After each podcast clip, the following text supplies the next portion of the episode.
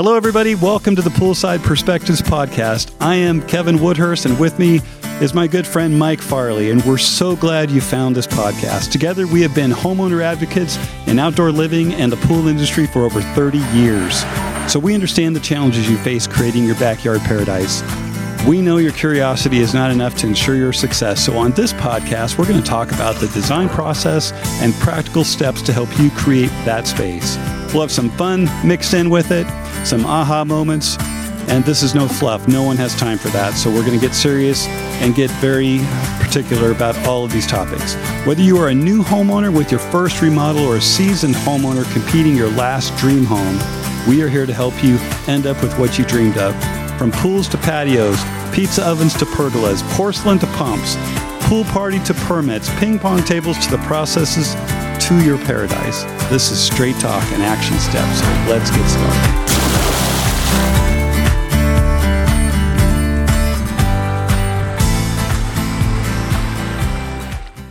All right, good afternoon, everybody. We've got a great show today. Mike and I are talking about building swimming pool projects and outdoor environments in small spaces today. So there's a lot of considerations for this, and Mike and I have done quite a few over the years. So, Mike, tell me about small spaces. Small special. Yes, I love doing small space pools.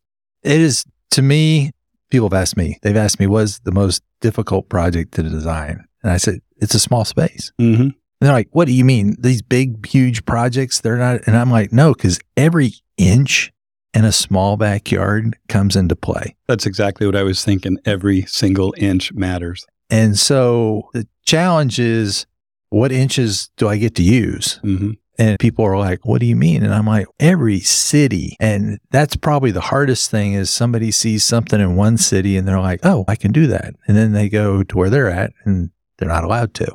And they're like, but wait, I saw it here. Here's a picture of it. And I'm like, I understand that. A similar problem we have with every job when people see different pools and projects that are at different cities that have different setbacks and different rules and limitations. We know somebody that did this or did that. So exactly the same thing in the small stuff for sure. The word variance Mm-hmm. is something that I'm familiar with in small spaces a lot because I have to go to the city and get them to change their rules. That sounds like a good word for the day. I hate that word. Nobody likes that word. again, every city interprets things differently. And I'm dealing with a project right now. And some cities say you have to be five feet off the house to the body of water Meet their code. to meet their code. Now, every city defines where the body of water is is different. Some it's the structure that the water is in, which means sometimes that's a foot or 18 inches away from the water. And some of them go to the water itself. So you're saying here in Texas that it could be the actual structure. So the thickness of the wall ends up being part of the dimensions we're working with. So you end up losing space. Correct. So the principle that lies with almost all these cities is what they're concerned about is a cave in. I'm going to dig a hole and it's going to cave in and the structure is going to be jeopardized. And now the city's on the hook because we allowed you to do this. Mhm. And there's a term that's called a one to one ratio that you work with. The angle of repose. That's the one. And that's a nice angle. But basically, what they're worried about is if you dig a hole that's eight feet deep, they want you to be eight feet away, respectively, from this house or structure that you're working with. But some cities, what they look at is that when you dig a hole, you dig the hole 18 inches bigger because in some cases the structure is 18 inches larger than the water. And so that's why they want that setback to the edge of the structure because that's how big the hole is going to be. So, question for you would be in that situation where you have a house sitting on a foundation, that foundation goes below the ground. Correct. So, at what point are you using the angle of repose from the top of the foundation, which doesn't make any sense, or the bottom? And how do you know how deep that foundation is? Well, again, it depends on the city that you're dealing with. Mhm. And sometimes you'll have a foundation plan that you can work with so you can know this. The other thing is some houses have pier structure that support the house. A lot of times, engineers, if you bring a project to them and they have a piered structure and the footings aren't jeopardized, you can get the engineer to sign off on encroachment into that space. Sure, because that house that's sitting on piers is likely not going to be moving anywhere or putting pressure down And just to explain people to what the angle of repose is, or the one by one, one on one, one to one ratio is if you were to draw an intersecting line straight out and you're five feet away and you go five feet down, that angle right there is what we're talking about. So that the pressure of the foundation is not putting pressure on a fresh hole that's dug in the ground because, to Mike's point, it could cave in. So it's a safety issue. So, like, I've got a project right now, the water's only six inches deep. And so the angle of repose is much closer to the house than five feet, which a lot of cities just draw it at five feet. We want you to be five feet away. So in that case, it's a moot point. But like a spa, if you did a hot tub or a spa in ground spa, it's only going to be maybe three and a half feet deep, then you're only dealing with that. If it's elevated 18 inches, then you're only dealing with two feet sure. the ground. These are a lot of technical things, but sometimes you get a variance because the engineer will sign off on something, and then the city's like, well, the engineers signed off on it. They're taking liability now, mm-hmm. and it's not us as a city. And so we're good with it, and we'll give you that variance to allow you to do something different than our rules. Now, when you talk about proximity, the other thing that comes into play is a lot of cities require you to be a certain distance from glass that's not tempered. Sure, five okay. feet. Okay, five feet. Mm-hmm. And now, if you have glass that goes all the way to the floor of the house, that glass is automatically tempered. That's required. And I think all windows are within, I think, 24 inches. The bottom of them are all tempered glass to begin with. So mm-hmm. if it's tempered glass, then you can get closer to it. It's right. just the non tempered glass that you have to stay farther away from. So that's another little thing that comes into play a little bit more in small spaces than others. And oftentimes, when you're working on a property with small spaces, it's adjoining another property with a small space and not a lot of room between the houses. So you're having to jockey for position, but also maintain the setbacks and ensure that you're not creating some sort of problem next door. So there's a lot of considerations on these. And to the point in the beginning, really every inch matters just simply because of all these factors. And there's a lot more. There's a lot of things that I think we should bring up about the access. If you've got two neighbors that are small next to each other, mm-hmm. you may want to think about. A lot of times people are like, well, you can certainly get a piece of equipment through there. My neighbor's really nice, and my neighbor's going to let you come on his property. And sometimes that works out without a problem. Mm-hmm. But and sometimes there's retaining walls between these two properties and the houses sit at different levels. So you can't really do that. So you can't really do that because you've got the elevation change between the two. The other thing is sometimes they're like, well, there's enough room on my yard and the retaining wall, we can drive through here. So if you have a retaining wall and you're going through a small space and the retaining wall is holding up your yard, in other words, the next door neighbor's downhill, if you drive real close to that retaining wall, you could blow that wall out certainly compromise it. Yes. And so, from a safety standpoint, you don't want the excavator or bobcat to go rolling down the hill into the neighbor's house. That's a great point. The poolside perspective vocabulary lesson. Yes. So, here's another poolside vocabulary lesson word. And this word is variance. Variance. One. Vary. Yeah. From time to time. Right.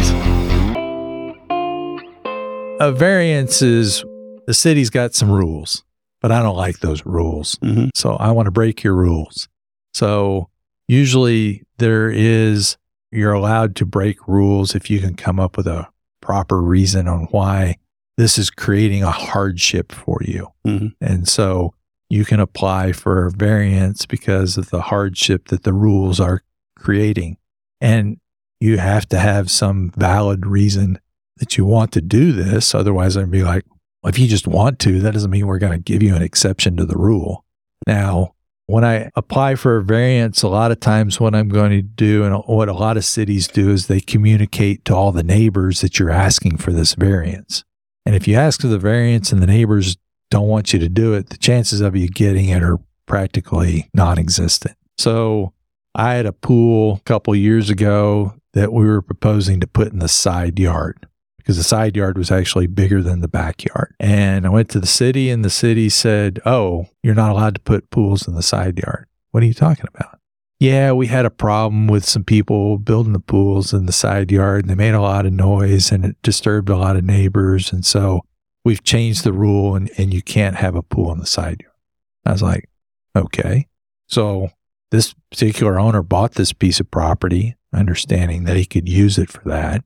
And so I applied for a variance.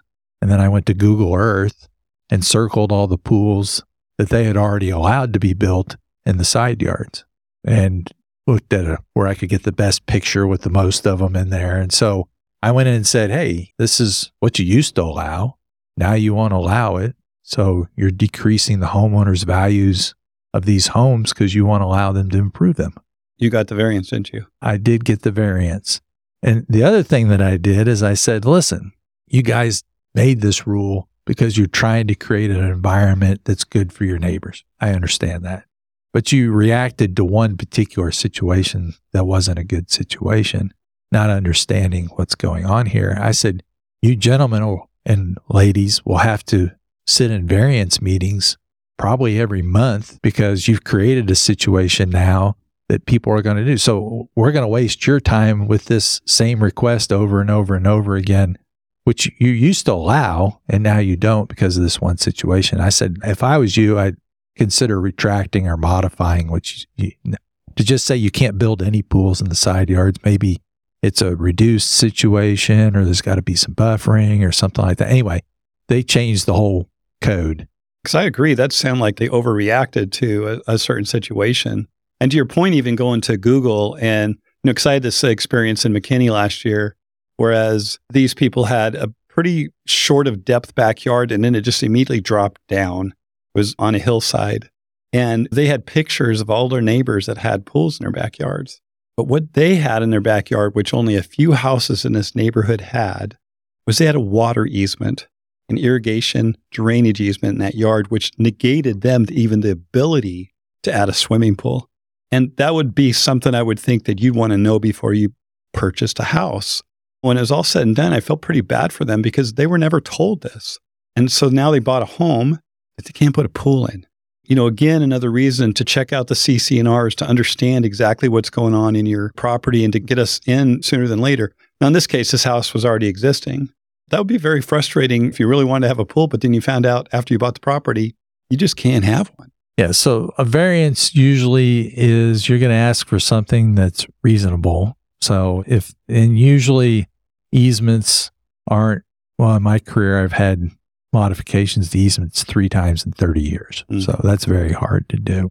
But so that's why it's real important to see what's on your survey when you first start. One of the things that also has come into play a lot of times, uh, I've had several easements regarding structures variances on heights because cities, a lot of them are restricting how tall it can be. And you know, again, you usually have to show them what you're trying to do. And the, the most proactive thing is to reach out to all the neighborhood neighbors around and get their approval and then sign off. So instead of having, oh, we send it to the neighbors and we have one person that doesn't like it, if you show up to the variance meeting with, I've got 22 neighbors and nine of them have said they like it, it works fine, it's not a problem for them.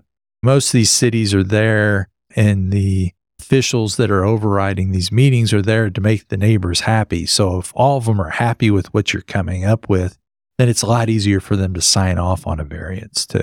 Well, and you bring up a really valid point. I think the cities are there to help if they can, but you got to be able to make a good argument for it. Correct. And it sounds like you've been successful at that. I've had a couple uh, variances in, in Phoenix. I haven't had to deal with one yet here, but it sounds like that's going to happen. One thing also with cabanas that I've run into is their interest, the cities are, is that you won't turn this into a permanent. It's not a living structure. It's not a living structure. So I got one variance just by simply telling them, we will not enclose this structure. Mm-hmm. We've got a back wall on it, but the other sides will remain open. We have no intent on enclosing it.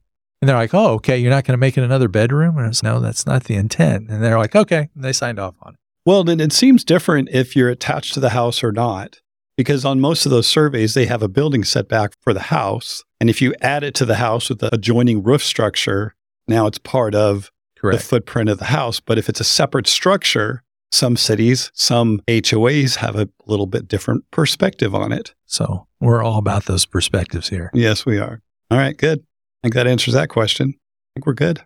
Awesome. We do have a question of the day. I think the question of the day needs to be Can you crane equipment over the house or the walls? And why or why not can you or can you not do this? And why is it a bad idea or a good idea? And what considerations are there? Craning equipment over the house certainly can be done. I mean, they crane fiberglass pools over houses. If you want to crane a bobcat over your house, more power to you. But the whole thing is, you got the bobcat in the backyard. That's great. How you getting the dirt out? Mm-hmm. So you got to have an access path to get things in and out. So one of the things that's done a lot is people will dig with what's called a mini. Okay. Now, let me back up a second. You want the biggest piece of equipment to dig the hole for your pool. Okay. The reason you want a big piece of equipment is because it can handle things in a speedy manner. Mm-hmm. It can handle more things than a small thing can. It can remove things easier, vegetation, dirt, all those different things. So you want as big as possible. But sometimes all you can get is down a five foot side yard and you got a little bobcat that's three and a half feet wide and you're going to take it through that side yard to dig the pool. Okay. Challenge is you don't need one, you need 2 Mhm. And the reason you need two is because one person's digging with the teaspoon wrapped around the human being Right. and that's going digging the hole. Now the other one's got to take the dirt back and forth to the dump truck that's out at the street. Few buckets at a time. So it's very time consuming and labor intensive. And I tell people it's going to take easy twice as long. Mm. So people are always like, why is this so expensive? You got to have two pieces of equipment and your dig time's easy twice as long. Or longer for sure. So it's a lot more time and equipment to make that happen. So it's not a good idea to crane anything over your house or your wall to get it into the backyard. I just don't think you're going to really save any money. And the other thing too is the smaller the equipment that there is, it's pretty pretty normal to have some sort of excavation issue with a hard dig. You're into rocks now. You have a Tonka toy back there pecking away at these rocks, and it just takes forever. I had a project a number of years ago, and you do some work out there at Possum Kingdom. Yes. Okay, so it's at Possum Kingdom, and there was a weight restriction on the road in this neighborhood. So you could only bring in so much weight. The project was under construction. My understanding is we were going to bring in the biggest machine possible to deal with this rock, which was some of the most dense rock that we've ever seen. It's pretty dense out there. And so the homeowner was talking to me and they're like, he's just not making that much progress. He's been at it two weeks. And I was like, what? He's like, yeah, he's been at it two weeks. And I was like, what are you talking about? There's no way in the world with that big machine that he should have an issue. And he's like, oh, they couldn't bring the big machine in. And I said, why not? And he said, because of the weight restriction on the road. And I said, why didn't anybody say anything about this? So they're out there with the equivalent of what I call a ball peen hammer Mm-hmm. trying to peck away at granite. And it's like ding, ding, ding, ding, ding, ding, ding. They'd hardly done anything. Okay. So the homeowner said, Is there a bigger machine? And I was like, Yes, there's definitely a bigger machine. And I said, The issue, I guess I just found out there's a fine if you bring in a big. Well, we asked what the fine was. The fine was a thousand dollars. The homeowner's like, Here's a thousand bucks. Okay. Let's bring in the biggest thing we can and get this hole done and over with. So the big guns. we brought the big thing in one time in and one time out, and the thousand dollars was to make sure that we didn't do damage to the road, and if we did do damage to the road, to repair it. But yes, you always want the biggest thing possible to dig. That's my little machine story. The one of the things that's most important on these small lots is you, you got to be friends with your neighbor. Probably need to be friends with your neighbor anyway. That would be a good philosophy to have. But if you're going to build a swimming pool, it really helps to have a neighbor that will maybe allow you to borrow part of their yard as access Sure. For at least the dig. We often have to do that even on regular pools because some of these homes are so close together. Correct. To Mike's point, being friends with your neighbor is great, but also bear in mind that as a pool company comes in, if they take down a fence that's adjoining two properties, yours and the neighbor's, literally yours and the neighbor's yard gets torn up. Oh, so Oh, yes. that needs to be taken in consideration, especially from a financial standpoint, because that's going to cost something. Sure. You got to be responsible. If you're going to go in your neighbor's yard, and I try to paint a real clear picture, there will be a 10 foot path of utter destruction.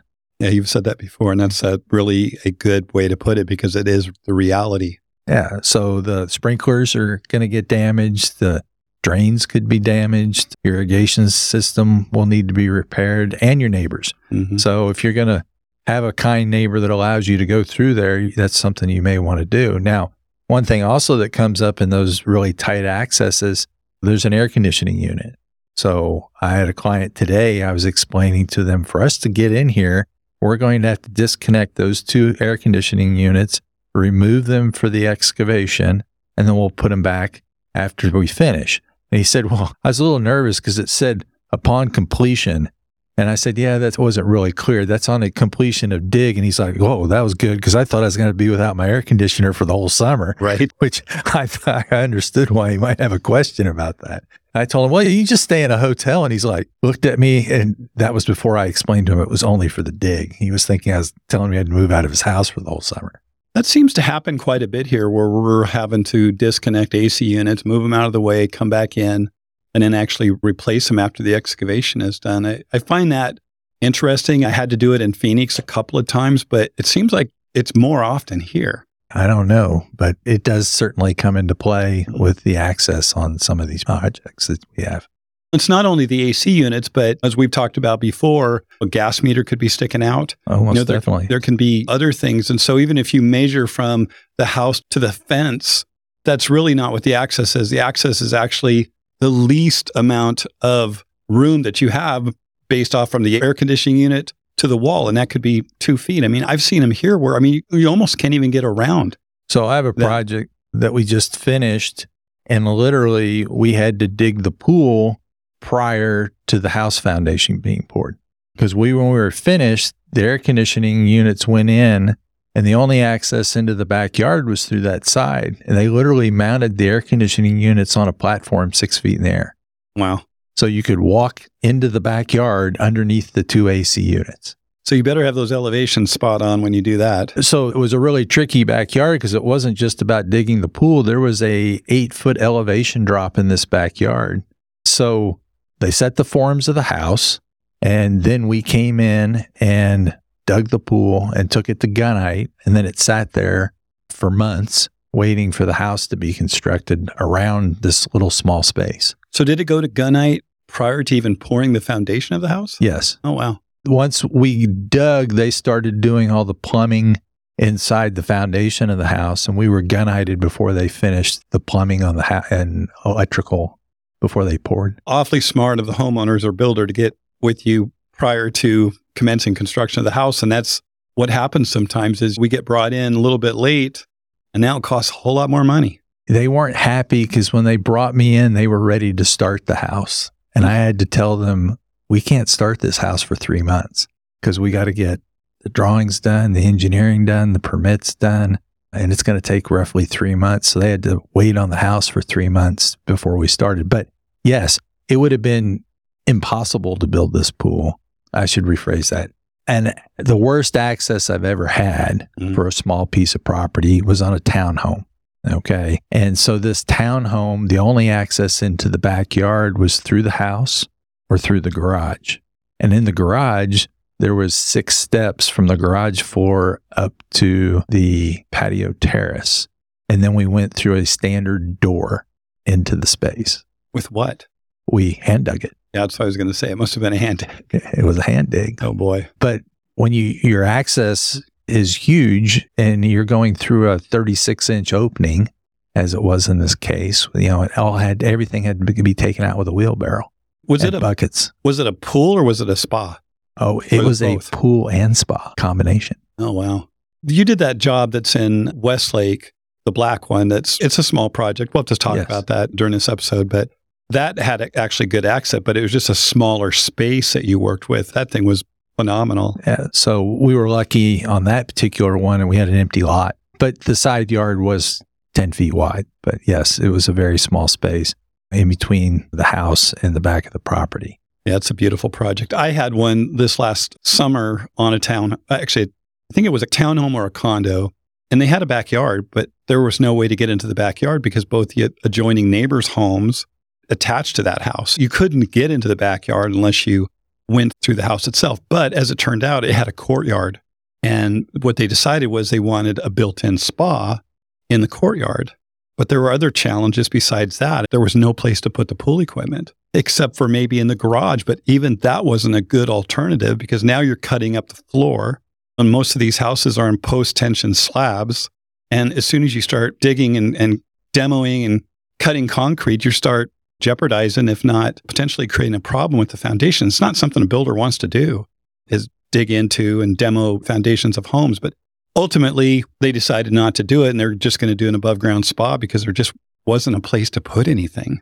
So I've done two situations, one similar with the equipment in the garage. And if you do equipment in the garage, if there's a heater and it's a gas fired heater, it has to be vented Mm-hmm. to the outside. And so I've done a, some projects where the pool equipment was inside, but the heater was outside. But we had one builder do a leave out in the foundation so we could actually bore underneath and we actually sleeved the foundation, but there was a hole in the floor so we could take the piping through. The other situation is we went through the wall of the house, the wall of the garage.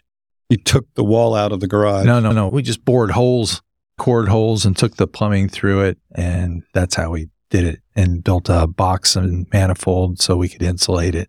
Anyway, so, So, you were able to get the equipment close enough so that when it tied into the pipes outside the wall, it's just right there. it was. Yeah.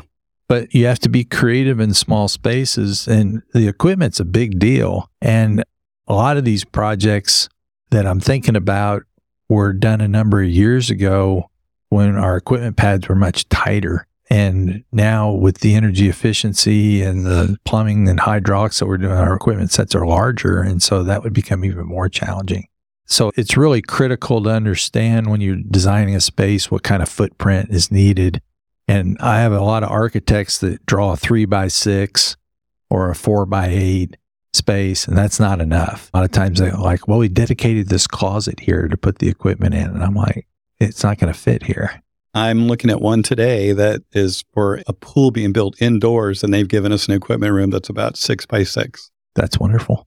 So, one thing I had to do on one project when we had an indoor situation like that is we had to build a rack and put two levels of the equipment. So, it wasn't one level situation. So, anyway, Yeah, I've noticed a lot of racks here too. I'm seeing equipment mounted on racks, and it's cool. In a way, it gets it off the ground.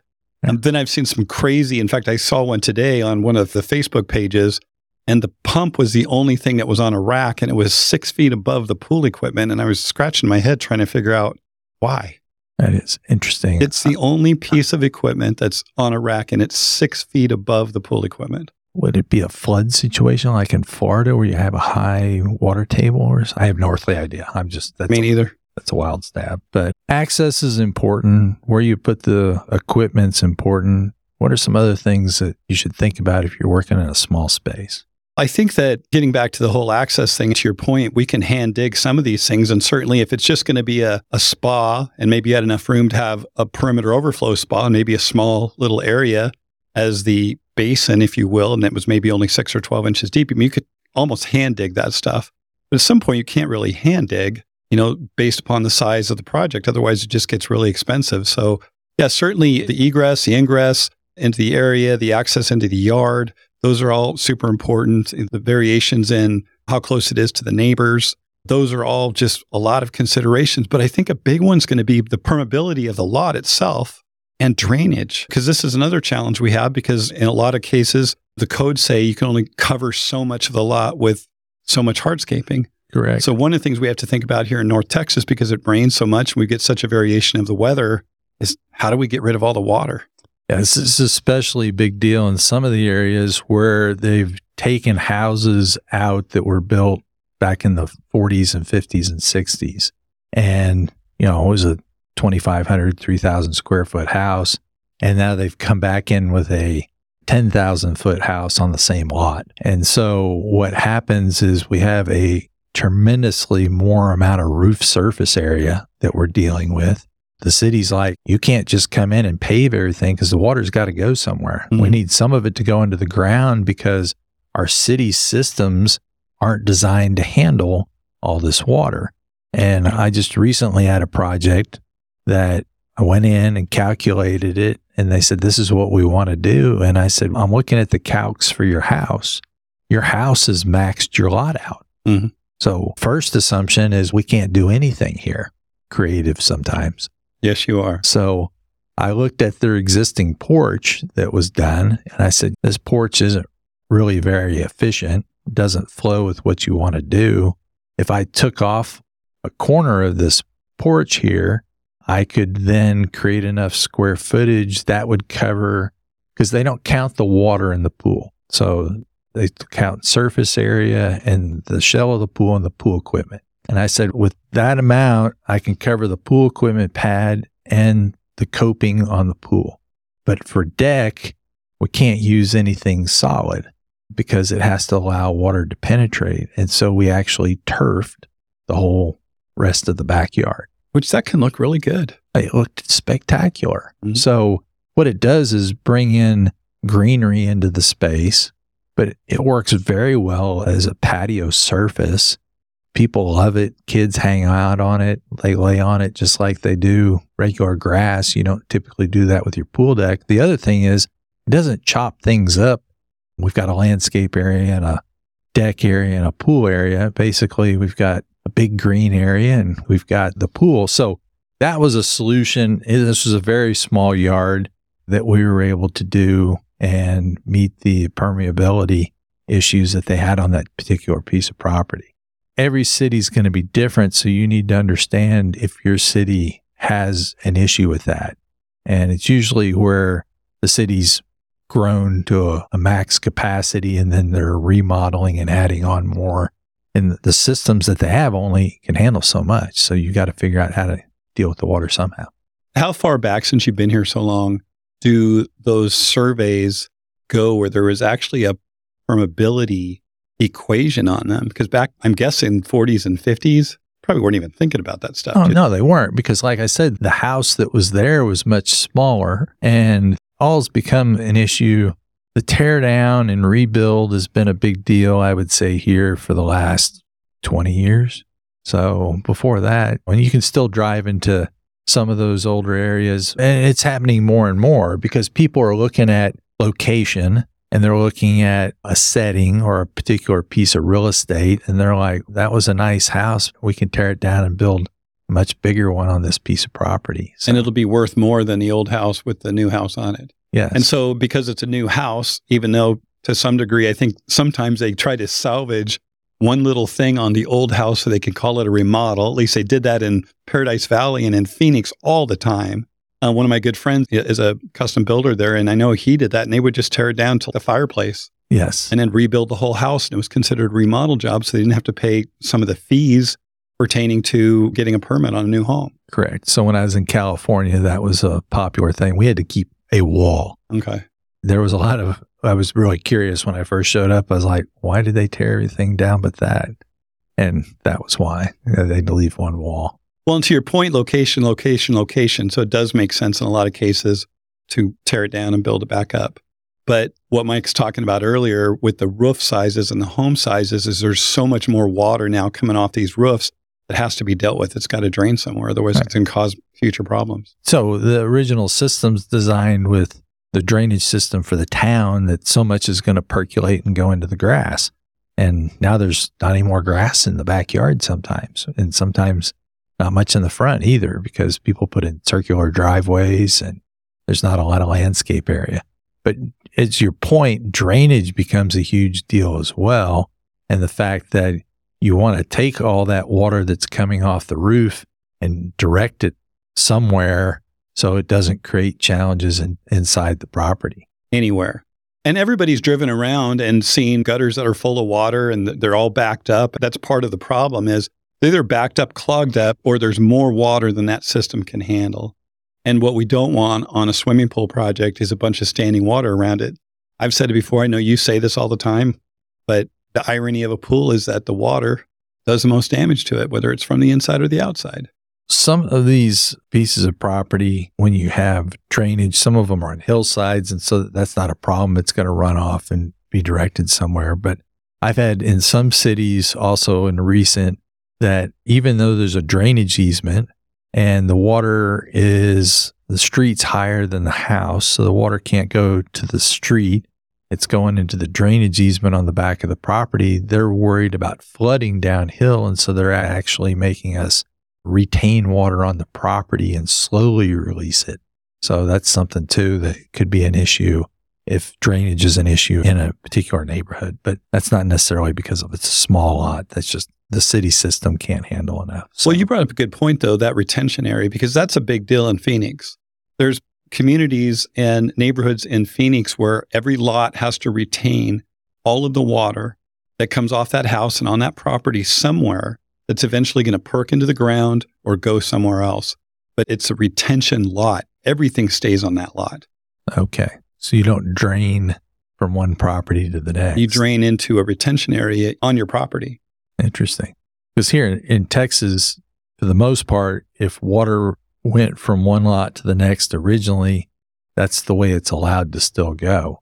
And there's usually a drainage easement to allow that, that you wouldn't build anything into that so the water can flow properly. I have uh, found that on multiple new construction jobs where there is a swale going to the yard, goes to the neighbor's yard, goes into the next yard, circumvents the houses, goes around one way or the other, but that's a natural or a made up drainage easement, as you said, so that the water can get off these lots and you can't fill it up. Yeah, you got to be careful if you're the guy at the bottom of the hill because it's got to go somewhere.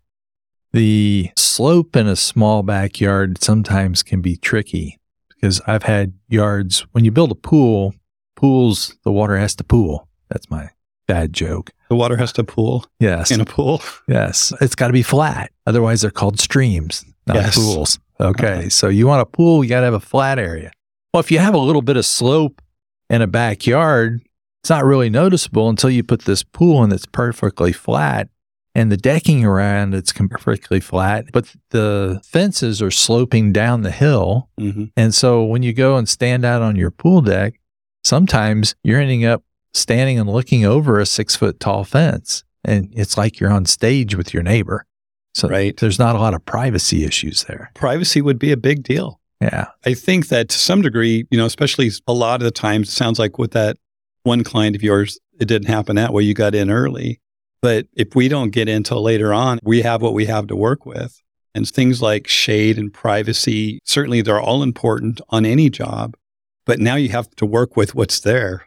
And sometimes people select lots that don't necessarily give them a lot of privacy. And I don't know that everybody thinks about this, especially I think if you haven't bought a lot of homes, you haven't built a lot of homes, there's just so much that goes into, especially if you're going to have a pool project, into selecting a lot for just like the ultimate location and configuration in a yard. So with that, sometimes I will terrace the yard so they, as the hill goes down, they sink down as well. You may come out and have some steps or things like that, but some yards that adds cost when you put steps in, but steps take up space. And so if you're trying to be as efficient as possible, you want to keep things all on one level so you don't have that loss of space with the steps but you need to leave some space for some maybe some screening, plant material, or something along those lines along the perimeter of the property. So on most small projects that I do, the back side of the pool won't have any paving on it because there will be the setback. You have to be so many feet off the property. And that allows me a layer of plant material. Then I can get some privacy between me and the neighbor, depending on how tall the neighbor's windows are and how tall I can grow plants and things like that. So I have a client right now that privacy is a really big deal. And we're actually going to go in and plant bamboo because it'll grow in a very narrow space and it'll grow very tall. But what we're putting the bamboo is in planters instead of in the ground because here a lot of bamboo spreads really bad. And so once you get it in the ground, it's like next to impossible to get rid of it. So you don't want the bamboo taking over the neighborhood. And it'll grow here. Yes. Really? Yeah, it grows very well. Now, the freeze that we had when the Great Texas Pool Massacre three years, ago, the bamboo was severely frozen to the ground. But I can attest because my neighbors have a lot of bamboo, it all came back quite well. So That's good to know. I, bamboo makes a great privacy wall. Yeah. In the right situation, I think it's a wonderful thing. And I've even gone as far as coming in and doing basically footing underneath the ground on the property line and then outline the bed that the bamboo's going in with concrete, like just building a almost a retaining wall underground to contain the roots. to contain the roots Hmm, so that it, it'll stay where they want it versus again taking over the whole neighborhood. My wife has a war in our backyard every year with the neighbor's bamboo coming over into our property. We can't do the wall situation because it would kill the trees if I came in and did a big concrete thing in there. So anyway, That's a great solution. in the right situation, I think it's very effective. And there's certain parts of the country, there's things that grow very narrow and tall. You've got the Italian cypress, which will grow in a lot of different places. You've got certain shrubbery that can be pruned very narrow. And so just knowing what might be possible to create some form of privacy between you and the neighbor is extremely helpful. We used a lot of ficus trees and bushes and hedges in Phoenix because we could almost sculpt those to a wall. Uh-huh. Uh, But my understanding is they don't do well here.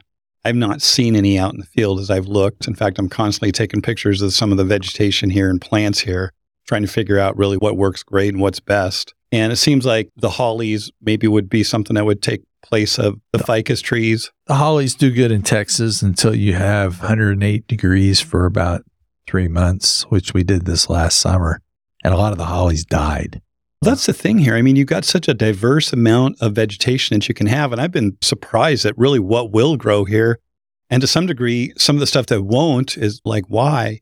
But there's so much of a diversity in what you can plant. But then we have this weather, which is all over the map. Right. And that's an interesting dynamic to try to work that out for somebody and give them what they want, but hopefully so they don't have a bunch of problems. And I should rephrase that with the hollies. Uh, a lot of people that had certain varieties of hollies or newer planted ones, I know a lot of them that survived fine with the heat too, or got very peaked looking, but then the heat went away and they got better. But when you create a project, whether it's outdoor living, and sometimes we're going to come in with some screens, possibly a lot of cities, like I've got a project that we recently did and the city wouldn't allow a fence over six foot tall.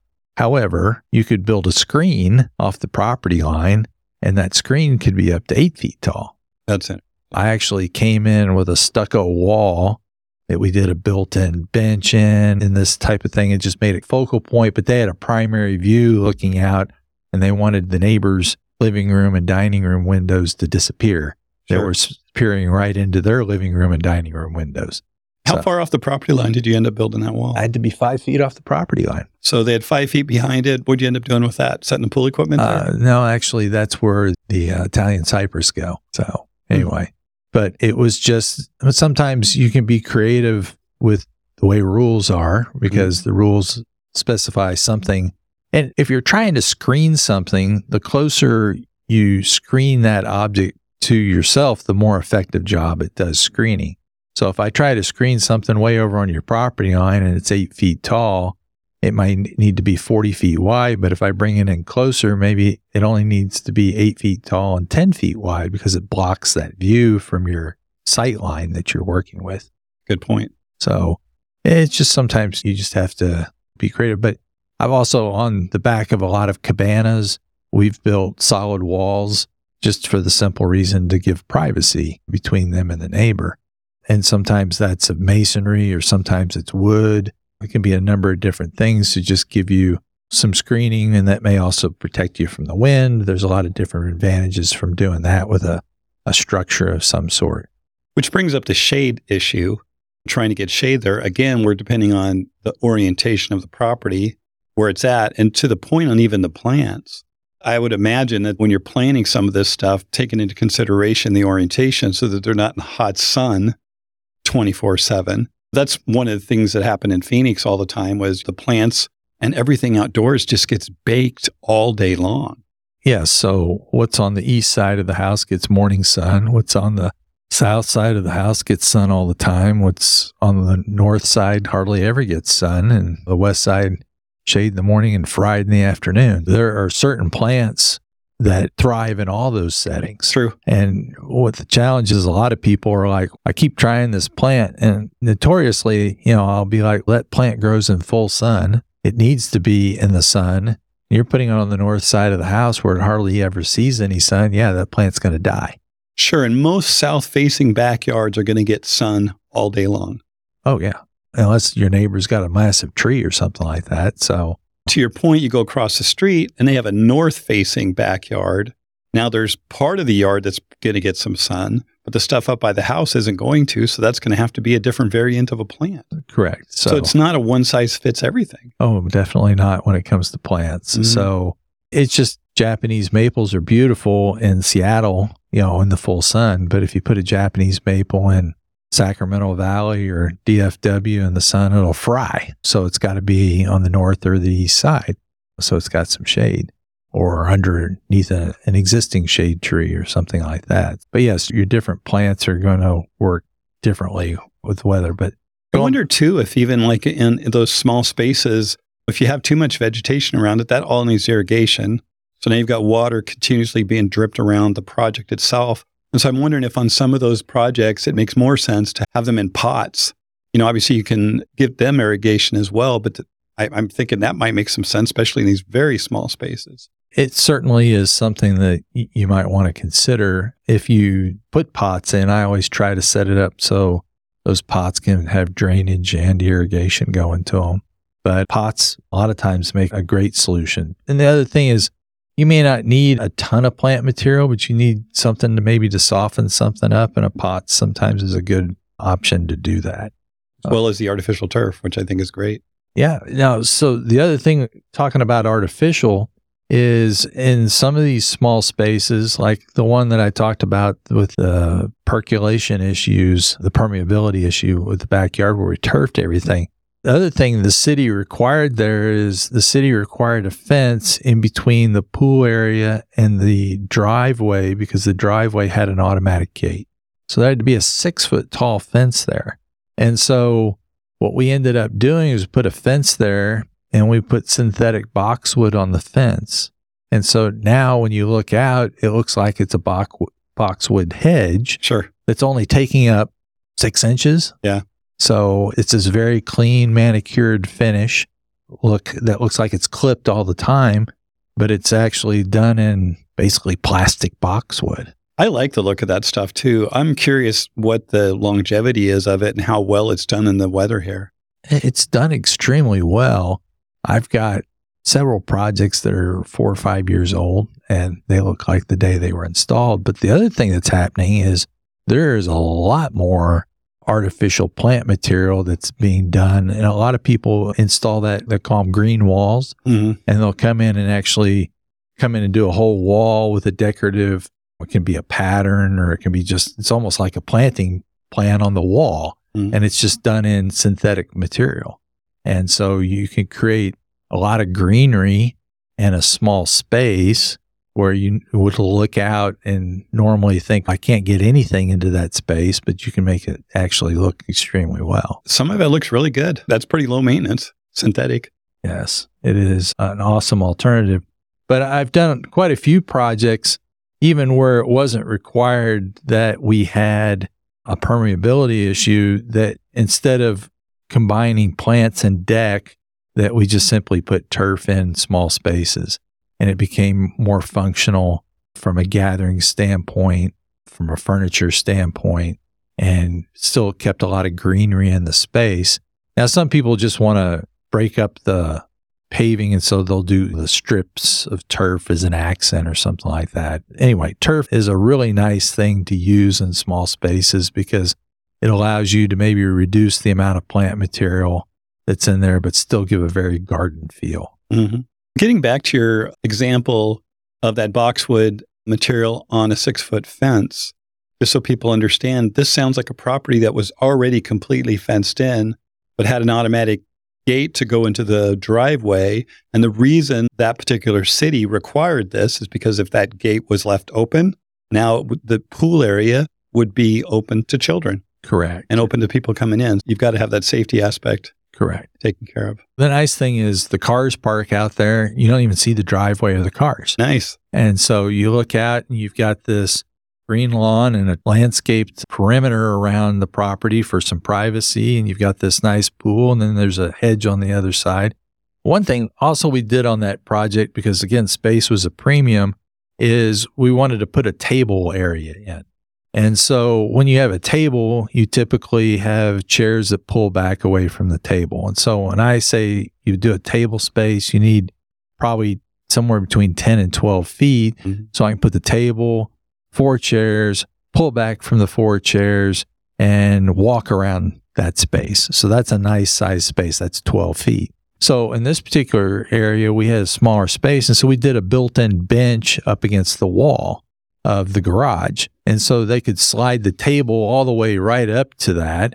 And so you still had to have from the edge of the table out four feet, but you were able to reduce by about two and a half feet the space that was required. So it made the flow of traffic better through this really tight space.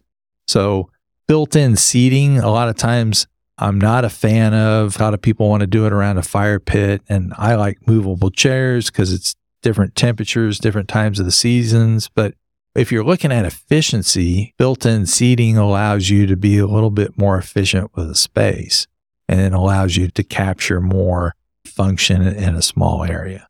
I would agree. I mean, we had to do this on a number of projects in Phoenix simply because some of the lots there, and I'm sure they're around here, it was 20 feet from the back of the house to the back wall, 20 whole feet. And then there was a patio there that stuck out. Eight was maybe eight or 10 by 16. And so from the patio out, it was 12 feet to the wall. And so you have to get really creative. But to the point earlier, I really like these small spaces because at a point now where I don't have children anymore that are coming to my house all the time and I'm not raising kids any longer, but just like the intimacy of that, just these small spaces and how comfortable they can be made. And you just want to be out there just because it's such a small area to maintain and take care of. Now, speaking of intimacy, one thing you got to realize is in a really small space, you got to be careful with sound because when you do a water feature in a small space, the sound bounces off of all these walls, especially if we don't have a lot of things to soften them. Absolutely. And so, what may sound very minuscule in a normal backyard might be almost overpowering in a small space. It's amplified. Yes. I made that mistake very early in my career. We had a eight foot tall sound wall to block out the freeway noise. And then we had a two story house and I put a pool with a big waterfall in between. So it blocked out the freeway noise, but also blocked out everything else. The noise bounced in between that wall and the wall of the house. Uh-huh. And so the waterfall that I thought would sound really great did inside the house with the door shut. Oh boy. So when they went into the backyard, they couldn't have it on at all and talk. It was just so noisy. And there was a little trickle that came out of the spa. And that's what they used all the time when they were in the backyard. That's a great consideration, Yeah. especially if you're in a block wall type situation as we are in Phoenix. So you got to understand that you've got sounds going to travel differently in a small space. So one thing you may want to do is test out different things with a decibel reader so you can actually find out what's a comfortable sound in that space. Anyway, that's something I'm playing around with on some videos right now. So I You have a decibel meter? yes, Of was- course you do. it was cheap. I was amazed on it wasn't that expensive, but yes, I'm very analytical. I love it. I have one of those little guns that you can test the temperature of the water. I thought that was cool. Yeah, we test water feature sounds Mm. so we can get an idea. So we don't use something that's overpowering because Well- I have messed that up. And the point is that it's just yet something else to consider. It's a great consideration. I forgot to mention when we were talking about privacy Mhm. and we were talking about a slope in a yard. So a lot of these projects, what we end up doing is to try to make it as efficient as possible, not have steps, is we'll actually come on the outside of the property and build a retaining wall and level the yard that way. So a lot of these lots are rear entry lots. You have an alley in the back. The driveway comes into the garage and you've got this little space in between you and the neighbor. But they slope it so there's good drainage out of that space going back to the alley. But when you build a pool, you're sitting there looking over the fence. So the code, at least in this one particular city, was from the ground to the top of the fence. So I built a four foot tall wall and then I was able to build an eight foot tall fence on top of it. Okay. So their privacy. so they have their privacy. From the outside, it's 12 feet tall. And normally they would only allow an eight foot tall fence. But because you're on top of the retaining wall, they didn't count that. So you got even more privacy between you and the neighbors. And you have a flat lot. You didn't have steps incorporated. That's a great idea. So it's just something that sometimes can be done to make the space more efficient. Because again, as I said, if you had a four foot drop and you were trying to put steps in, that's eight feet of steps at a six inch riser. You just lost eight feet in the backyard. Sure. Sometimes that's that'd be a critical situation. So It's one of the reasons why, and I'm sure you're the same way. I just am compelled to go to every single job site. I want to see the lot. Oh. I want to see the views. I want to notice everything. And you can't do that. You get a topo. I mean, yeah, that's okay. That's nice. I understand the topography of that lot, but it still doesn't really give you all the views. When Well- your senses aren't being used there. you have to me what's critical with especially with privacy is what are the neighbors' views? Mhm. What does that house look like? How high are the windows up? Where's the key views from? Is that a, a living room area or is that just windows from the living room that's, you know, giving light in from the second floor? There's actually no living space up there. So it's just when you're in the space, it gives you a better feeling for what's going to happen. Now, I went into one yard not too long ago and this guy sat there and listed all the things. He's, I want a cabana, an outdoor kitchen, I want a dining room area, and I want a place the kids can play, and I want a fire pit. And what else did he want? He wanted something else. Oh, he wanted a, a sitting area so he could sit and watch flat screen TV. So I said, it's like, this sounds like a great space. No pool, still a great space. There was 15 feet from his house to the property line. This was a zero lot line house. So his whole yard was the side yard and the distance of the depth of the lot. And I was like, code wise, you don't have a prayer because the city's going to require you to be a certain distance with this structure, certain distance with the fire.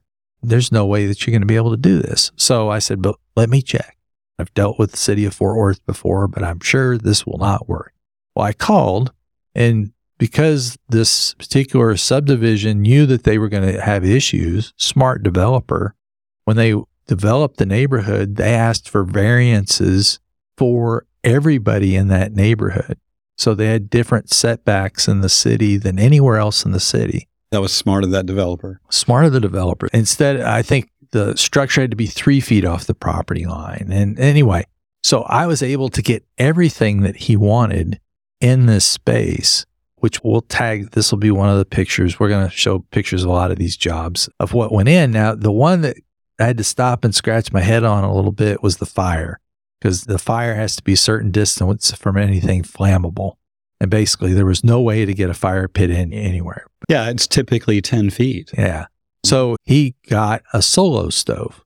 And a solo stove is a really cool fire pit that burns. And I was amazed on how well that it burned because most fire pits, you're going to get a lot of smoke and it's hard to sit around them. But the way this is designed, it puts the smoke up and it burns hotter. I don't know how it works, but the smoke basically starts about six feet up.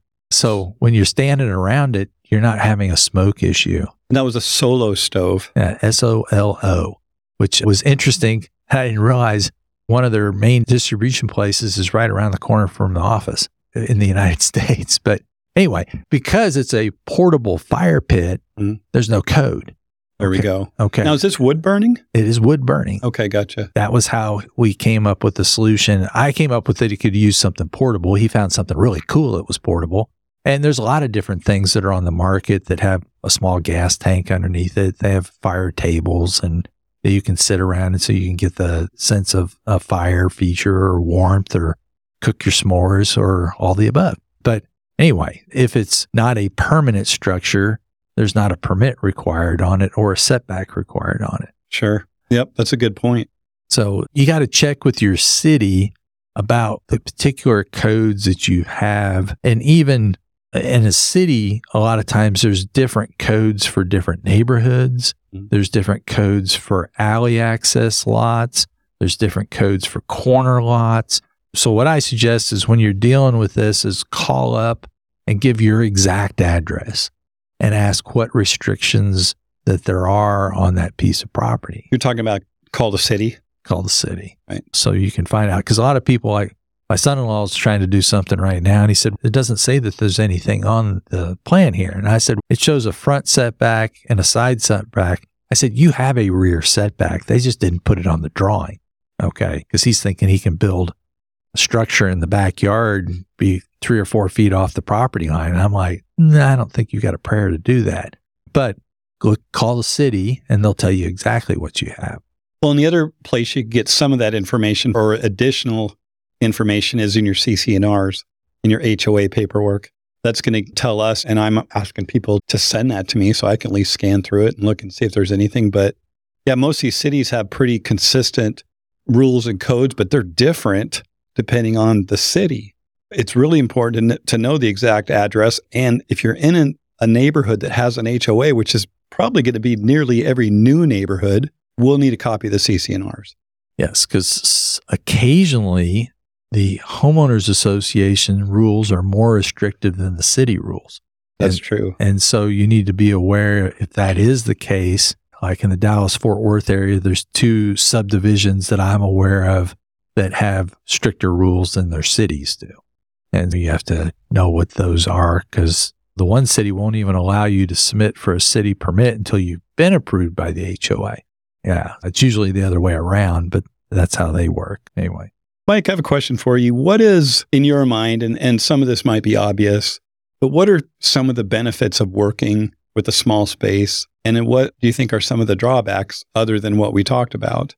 So I think one of the benefits is you can have a lot of impact with a feature or something in a smaller area that doesn't have as much impact in a big space. Mhm. And so a lot of the small spaces that I've done really cool features because as they look out of their house, the view that they have is of this space. And so they see it from everywhere. And so I'm finishing up a project right now that we're finishing up the design aspect of it. And we're doing a really cool water wall. You can see it from the master bedroom. You can see it from the living room. You can see it from the family room. You can see it from the kitchen. You can see it from everywhere. We're doing some really cool stuff with it. It's got some length to it. So that's something that's fun that you can do in a small space as your impacts are greater. Now, the one thing that's probably disadvantage is your costs are usually much higher per square foot than they are in a larger project. Right. So it's pretty normal for a homeowner to think, wow, it's really a small space, so it's not going to cost as much. We have some other things to consider. Yeah. So as a whole, there's two types of projects I deal with a lot. One is I do a lot of small spaces, and people a lot of times are like, that's more than my first house. And that's what's going to cost me to do something in this little bitty backyard. Mhm. And I'm like, well, yes, because it's a lot more complex to build in this space. And I've got a lot more challenges to build in this space. And we're doing all these cool elements in this little bitty space. And you want everything that I put in a big project in the small space as well. So the costs go up, even though it's a small space. But a lot of times people almost look at it as more of a room than they do a backyard. Sure. Okay. So they're looking at all kinds of little details so it finishes out really cool. So we're getting into rugs on the floor and artwork on the walls and everything like you would in a room in a house where you get a big project. You don't go into that kind of detail. So, a couple things that come up based upon what you just said would be we've talked about before about bringing the outside in and the inside out. And when you're dealing with a small space, I would think more often than not, because you're so enclosed, we're trying to expand the living space of the house because oftentimes these houses aren't that big either. Right. People are trying to come up with creative ways to have more space to live in and to enjoy. And so the views from inside the house make all the sense in the world to understand because I think that you want to be able to enjoy it even when all the windows and the doors are closed. The other thing would have to do with the fact that From a cost perspective, one of the things we talked about previously had to do with ramadas. And people are oftentimes, or arbors, or cabanas. They're surprised at how much those cost. But in those cases, we're bringing everything in that they have in the house. We're bringing plumbing, we're bringing drainage, sewage, hot water heaters, everything else. So it's literally like another room. And I think that's what you're trying to allude to is we have this small space, but we're packing a lot of stuff in there. Oh, yeah. So when we pack all this stuff in there, what becomes critical is to understand how many people are going to use this space. So when I design a spa in a big yard, if it's six or eight or 10, it doesn't matter much. But if it's in a small yard, I really need to get a wrap around. Do I need to design this for four or for six? Because I don't want to design it for eight because that's going to add 18 inches by 11 feet. And I may need that for something else. Okay. If I'm going to sit down at the table, how many people are really going to sit at this table? Is it four? Is it six? Is it eight? So I, I want to know the number because the best way to design the small space is I got to put the key elements that you have to have in first. Okay. Got to drop the big rocks in first into this space. Mm. And then I can fill in with the other things. We talked with Kurt I was just thinking about that. and one of the key things that he says is you got to come in and put the plant material in. Mhm. You got to look at the plants to make sure you have enough room for those. And then you got to come in with your key elements. And then with what's left is you come in with the pool. Now, I want the pool to be as big as I can and still give them their features that they need. Okay. I need the patio space. I need the screening for the plants and things like that. But then I want the pool as big as possible because that pool makes the space feel bigger. Sure. Okay. It's reflective. Okay. So if you can get as much water as possible in there, this is a key with Japanese gardens. Okay. They want a lot of water. Okay. Because it gave a feeling of more space in the backyard. But you can't do it the other way around. If you put the water in first and then try to fill the big chunks in, it usually doesn't mathematically work. So another thing that's really important to understand is how you're going to use this pool. Okay. If you're putting a pool in, okay. Or if it's a cabana, how are you going to use this cabana? I need to understand exactly how you're going to use it so I can come up with the most efficient use of space. So that project you were talking about earlier that you added the cabana was only 15 feet wide. Yes. Did you end up connecting the cabana to the house? The cabana was connected to the house. And that was one of the things that typically you can't have a structure because there's a building setback. Mhm. And if it's connected, it's considered part of the building. And they had some variance with that allowed it. So the posts for this thing were three feet off the property. so you ended line. up with a 12 by 12 or 12 by whatever Oh, we, we did a 12 by, I want to say it was 20. so deep. Okay, so there was a kitchen area in there and an area for their couch and then the flat screen TV. And then in the corner of it was a screen that went around the AC unit. Because again, we're squeezing everything in. So got to put a screen around it so we can buffer it from a visual standpoint, but we made that efficient too. But yes, it was a tight space. Great. What else you got to add to this? Oh, lots of fun things. When you have elevation changes in a small space, you really have to think through that to make sure that you can, again, deal with the elevation. The one that typically messes people up is where there's a cross elevation, where it slopes from one side of the yard to the other side and not from the house to the back, but side to side. So math can be real tricky on how you layer these things in there to make all the stuff work because the drainage still has to work and you got to make everything work. But sometimes in small yards that I've run into where the developers come in and built a retaining wall on the property. And so he's trying to level these lots out as much as possible. And sometimes that retaining wall between them and the neighbor might be 10 feet tall. The challenge is when you go to build a structure in there, that's in Texas versus California. I don't know about other parts of the country, but in Texas, you don't have to certify that backfill. It doesn't have to be a certain compaction rate. In California, it was required that it be brought to 95% compaction rate. So you might be dealing with fill that's not even appropriate to even build anything. Correct. So it is not uncommon. They'll deal with the house and they'll come in and compact that area, but then behind that, they won't. And so when you come in to do a pool, you may be digging down six feet, but you still have four feet of fill to deal with. I'm dealing with that on a big project out at Lake Ray Hubbard. The thing that you have to understand is A, do you have a soils report? Mm. And that becomes real critical when you have a wall like that. Or you just have to understand here's what's going to happen. We're going to dig this project, but until we dig, we may not know if we hit original grade. If we don't hit original grade, we're going to have to do some type of pier structure or remove all the fill dirt and come back in with a compacted fill, or we use a lot of road base here. You want to have, make sure that you have a small space, you know, out of elevation change that it has been properly prepared to come in and do something. In Texas, and clients just assume it is, Sure. that it is not.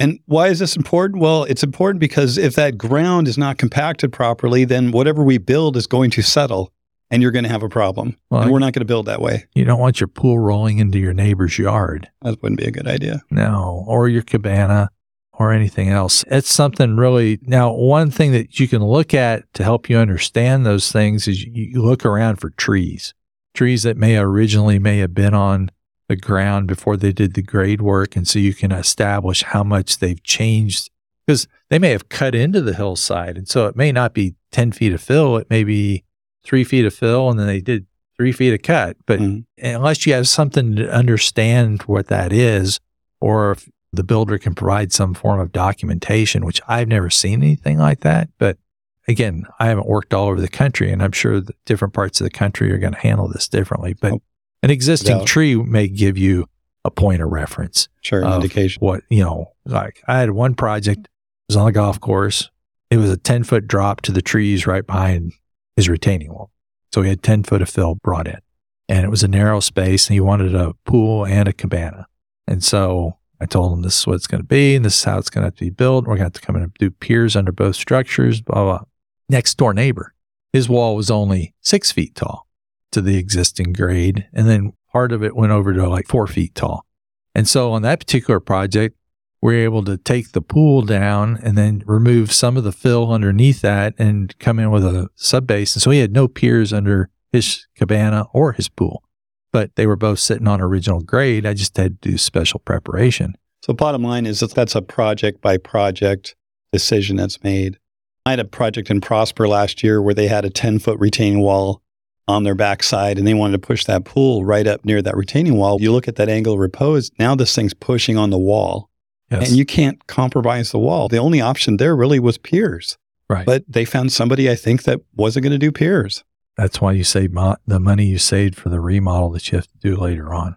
You know, another thing I thought about because, and what cued me on this was when you're talking about sound in a small space. I would think lighting in a small space would be yet something else because what would seem like not that much lighting on a big open area. I mean, you might be just under a microscope, you know, and have that whole place lit up with the similar lighting. So, lighting, I think, would be yet something else to consider. Something that you want to think about and how you're going to do that. Well, and the cool thing is, like we talked about with dark pools, I mean, if you put the lighting in the right way and the landscape in the right way, at night, that could just be a mirror and it would just be reflecting off everything. That looks fantastic as well. Most definitely. Other lighting, other than the pool, I mean, I've got a lot of projects that we've come in and lit it up similar to a room again. So we'll come in with lights. String lights are, I think, are a favorite of a lot of people to create a kind of a festive space. And Like the Edison lights. Yeah, Mhm. I call them string lights. That's Edison lights, probably a more adequate. That's just what I always heard them called, but they definitely are string lights. Yeah, but uh, I'm trying to think of something else. Stop and breathe. Mike, you were talking about a really interesting project earlier, and it had to do with connecting an arbor to a house. But we were just talking a minute ago about something really unique that you did on a house that was L shaped. And so you had a space between the two sides of the house and you did something really creative. Yeah. So the issue again in a small space is you want to keep it as open as possible. You don't want to clutter it up with a lot of different structure. As you and shade was critical in this, and it was a U-shaped house. There was a living room, and then there was the master bedroom on one wing, and then I think there was a game room on the other wing. And so what I ended up doing is most arbors are going to be supported by posts and everything like that. And so on this one, what we did is we tore the brick off the house where the beams could then attach to the structure of the home. And so there was a bracket put in that was attached to the structure of the home, and that bracket then attached to the beam. And then we lowered, we had to come in and, because the beams literally went from wall to wall. We had to lower it in and clear the gutter.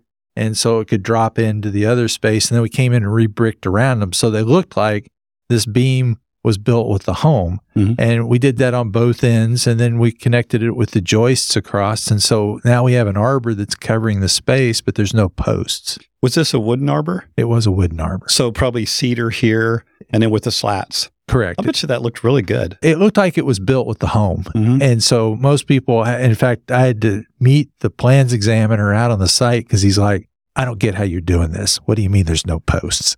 Because he's like, where are the posts on this job? And I said, it's attached to the, anyway. So I met him out there and he's like, that's brilliant. That's a great solution. So it was really fun. And it was a small space. And again, you want to minimize how much stuff you have in a small space to make it seem as large as possible. Do you And remember how much, how long that span was? It was like 18 feet Okay, I was going to say like 18, 20 feet because you could Yeah. span that. Yeah. So you can typical beam max that you can get a standard beam is 20 feet. I believe if my memory serves me correct, this was like 18.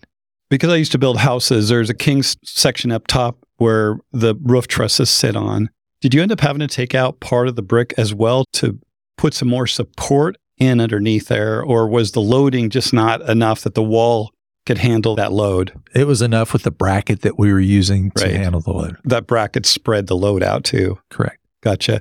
Another thing that you've talked about a lot in the past, which I think is such a great idea, has to do with borrowing landscape from another property to help augment what it is that you're doing in somebody's yard. So explain to our listeners what that's all about, So- especially in these small ones. Yeah. So in a small space, again, you want to leave space for the landscaping on the side, but so many times the neighbor wants to do the same exact thing. They don't want to see you. I know some people think everybody wants to see them, but they don't want to see you either. And so they've already come in in a lot of cases and put things in to create privacy. hmm And so what you then have to do is play off what they didn't do Sure. and fill in the gaps And use what they did do. and use what they did do. And then if you can come in with a simple vine on the fence or something like that, you've got the screening provided by them, but now you have just a limited green backdrop with something very thin.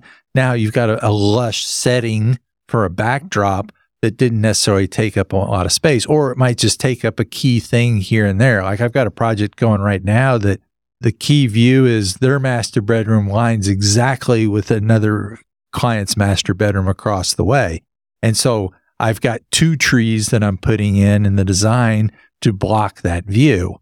But the neighbor has already come in with a hedge everywhere else to block everything else out. But the master bedroom was the key issue. So we're going to borrow his hedge, but augment it with our trees. And so Fill now we've got a privacy. So now you just fill in the space so you can keep as much usable space in your backyard instead of just filling it up with plants, even though I, I do love the green and growies.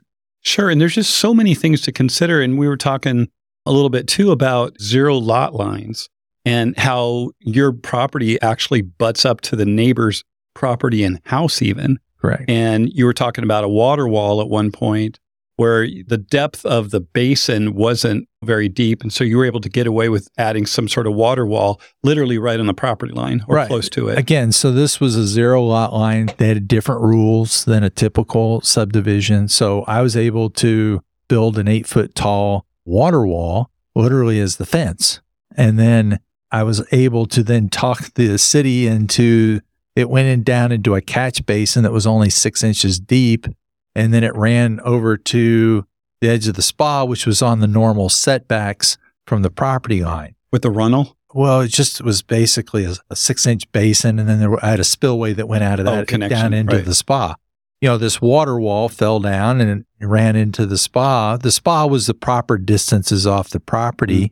And then I just said, this is just a fence. It just happens to have some water running down the face of it. And so I've got this six inch thing here and there. Okay, we can work with that. Sometimes you have to walk in and walk through a plans examiner what you're trying to do. And if you're doing something that's reasonable, a lot of times they'll work with you. The reason I asked that was because it's a body of water. So we're sharing that body of water with the spa. So it's getting filtered, it's getting sanitized, you know, that sort of thing. Yes, it was on a total. It's sanitized. Yes, Got it. c- certainly. All right, we're going to have a word of the day too for this episode, and I'd like for this word to be CCNRs.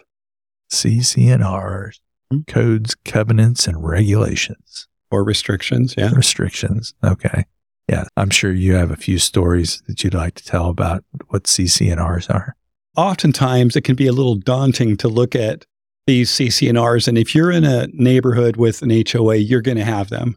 But I've seen these being two and 300 pages long. They just cover everything. And so it becomes a little daunting for a homeowner to even find the stuff in it. So I'm usually requesting it anyway because I want to know. But yeah, to your point earlier, and in another episode, you just don't know until you know. And some of these CCNRs are more restrictive than even the city codes are. Right. But even like with the city, you can get a variance. And sometimes with the CCNRs, if you go in, you explain it to them, sometimes you can get get something passed through, but it just depends on what it is. And we need to know what it is. Yeah, when I bought my first house here in Texas, I was signing the loan docs, and they went, "Oh, and you need to sign this here." I'm like, "What's this?" And they said, "But you agree to all the CCNRs of this subdivision." And I was like, "I haven't seen them." And they're like, "Oh, you to see them?" And I was like, "Yes." Uh, Can I read the CCNRs? Right. And they brought out it looked like a telephone book, but most people don't know what a telephone book looks like anymore. This was a big, thick book. It was several hundreds of pages long. And yes, I was like, I don't know if I agree to these. And they're like, well, if you're going to buy the house, you have to agree to them right now. So we signed off on it. Yes, someday I'll tell you some stories about adventures with the HOA and their CCNRs that I come to find out as we went. Well, there's definitely things to consider with that. We want to follow the rules. Okay. But we have to know what the rules are to begin with. And sometimes the rules are very normal. It's nothing surprising of what's in those. They're just very rational points that to make everything people live together and be more happy with each other because they're all in agreement with it. But some CCNRs have some crazy stuff in them. They do. And I think that they can be good because they're trying to protect people's investments and not just yours, but everybody else's. Most definitely. And there's some of them that, that can also just be frustrating depending on your lifestyle and what you have. But absolutely, that's something that we really need to have if you're building a new home is a copy of those CCNRs as soon as possible. Yeah. So we don't have any surprises, especially if we're building in a new area Mm. or if it's a new subdivision that's gone in. We may not know what those codes and regulations are. So They would definitely have them. Okay, great. awesome. I have another question here that we got in from somebody, Mike, that we can use. What is a Bobcat shuttle? So a bobcat shuttle is where you get the cat and you do a dance. No, no, another bad joke. That was funny because it took me a second to figure out that you were making a joke. Yeah. Okay. So a bobcat is a piece of machinery that is a small tractor. It could be called a small tractor shuttle, but Or What- skid steer is another name for them. Yes. So what we're going to do is instead of driving a dump truck into your backyard and load it with an excavator, we're going to get dirt out in some other formal manner. So what we typically, what I look at when I'm trying to do access is can I back a dump truck into the space and can I then get the dump truck back out of the space? Mhm. Okay. In some cases, I've got to turn around or can I back all the way in and back all the way out? And then if I have to back around a corner, Sure. is there enough distance for them to turn in the front of their truck, not knock the fence over for the neighbor? And so there's all these things. There are trees that I'm trying to back around and all these things. And sometimes the obstacle course is too overwhelming for the truck driver. Or sometimes the side yard is too steep for the truck driver to back in because there's too much of an angle between the house and the property line. And so when I first started, I questioned this occasionally and I was tossed the keys to the dump truck and they're like, you take it in there. And I'm like, oh, oh no. and they're like, okay, then this is not a dump truck situation. And anytime that you want to question it, we'll give you the keys and you can try to make it work. And so I've learned over the years that there's certain things that it's going to be difficult to go around. So the better option is to leave the dump truck on the street. Leave the dump truck on the street and drive the Bobcat back and forth. And there's a couple other reasons to do it too, not just the width that we're going through or the angle that we're going through or the turning ratio that we're going through. Those are all important. but what am I going to drive over? Like a driveway. Mhm. And there's a lot of people in the industry that are like, oh, yeah, you can drive a dump truck over a driveway. And that is a correct statement if the dump truck's empty, Mhm. which it is half the time. Okay. But the other half of the time, it's coming out fully loaded. And the chances of it cracking your drive are at least 50%. Mhm. And so to me, that's not really great odds.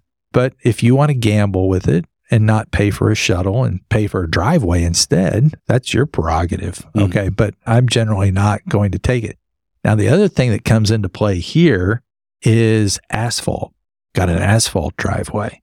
Now it's the middle of summer and it's 110 out. Oh, yeah. And that asphalt is soft. Yes, it is. You want me to drive up your driveway because you got a ranch and you want me to drive up your driveway that's a quarter of a mile long that's asphalt and with my dump truck. And my answer is no, that's not going to happen because I will tear your asphalt drive all up.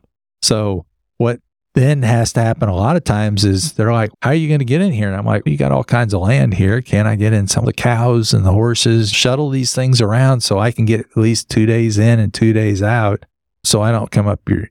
Now, I did have a case not too long ago. It was a 450 foot asphalt drive. Hmm. And they said, you can't take the fences down. I'm like, okay. So we shuttled a Bobcat all the way 450 feet. Now, what that does is I think that tripled the dig time on the pool because basically we're running back and forth with a little bitty teaspoon to fill up the sand pail uh, 100 yards away. It takes a long time to do that. So you just got to know when you want to use a shuttle and when you don't want to use a shuttle and the pros and the cons of it. So, any other thoughts? No, I think you- made a valid point in the sense that you could have 10 feet of access, Yes. but it just doesn't make any sense to risk destroying stuff. We all know that the access into the yard is going to be torn up, coming across driveways or even city sidewalks. There's a lot of stuff we've got to be very protective of, and that's certainly one of them. To take a dump truck up your driveway, I guarantee that I'll crack it and I'll crack your sidewalk as well. I've worked on projects. I just finished one. We just finished it a couple of weeks ago and it's all done. The driveway was cracked to pieces already. Mhm. And he's like, drive over it all you want. We're going to tear it out and put a new one in it. Just be aware and communicate what you're getting into so nobody's getting surprised. Excellent. I think that answers that question. Kevin, appreciate all the time. Appreciate all the listeners. Thank you for listening to us. If we can answer any of those questions for you, please go to social media, go to the website, request those questions, and we'll get you some answers to help you with your particular problems. And hopefully, we can come up with some solutions for you. Also, if you get a chance and you really love the podcast, if you can give us a ranking on Apple, no, that's a review, not a ranking. Anyway, if you could help us out in that, will help spread the word, especially come spring, so more people can find out this and hopefully create their oasis in the backyard. Awesome. Thanks, Mike. So have a good one, Kevin. Bye. This show is all about helping you become a better buyer, a better pool owner, and hopefully you're going to find some insights into how to enjoy your pool even more so, how to help your friends, your family, anybody looking to buy a pool in the future or that want to remodel their backyard, add an outdoor fireplace, fire pit, add an outdoor kitchen area, add some shade sails or whatever else it is. We want to be that resource for you, and that's the end goal here. And we promise that there's going to be a ton of information. We'll try to go through it, you know, as relatively quickly, but also slow so people can understand. But the intent of the show, the reason Mike and I are doing this is because we just got a lot in our heads and we want to share it. So we hope to see you here every single week. Thanks for listening.